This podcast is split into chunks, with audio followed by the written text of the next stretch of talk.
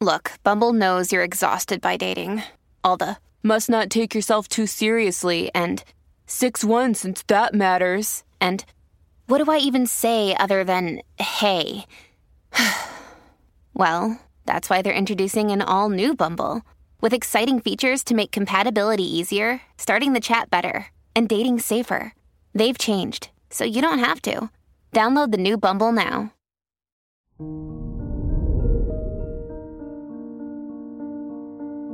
Good morning, Scorpio.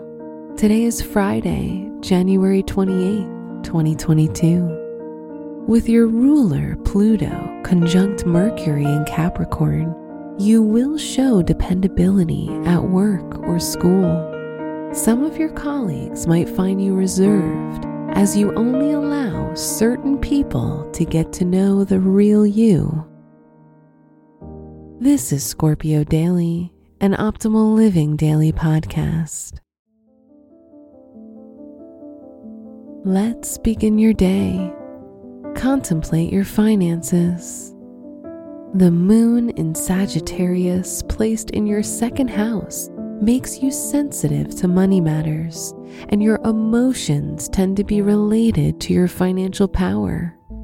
You might experience the feeling of personal defeat when not allowing yourself to buy something you really want. Consider your health you're more prone to infections and diseases of the urinary tract than any other zodiac signs.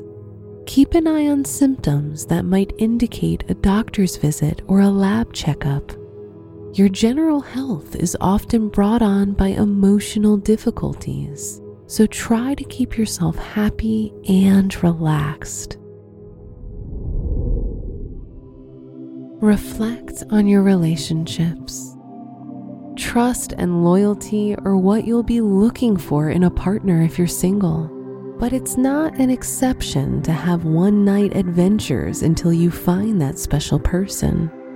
If you're in a relationship, make sure to have the whole house for just the two of you so you can enjoy the passion and romance that tonight has in store for you.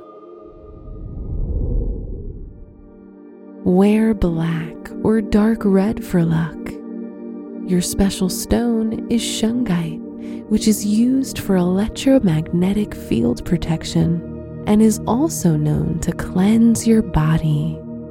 Your lucky numbers are 5, 24, 44, and 51.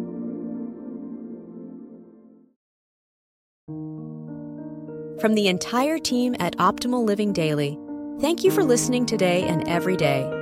And visit oldpodcast.com for more inspirational podcasts. Thank you for listening.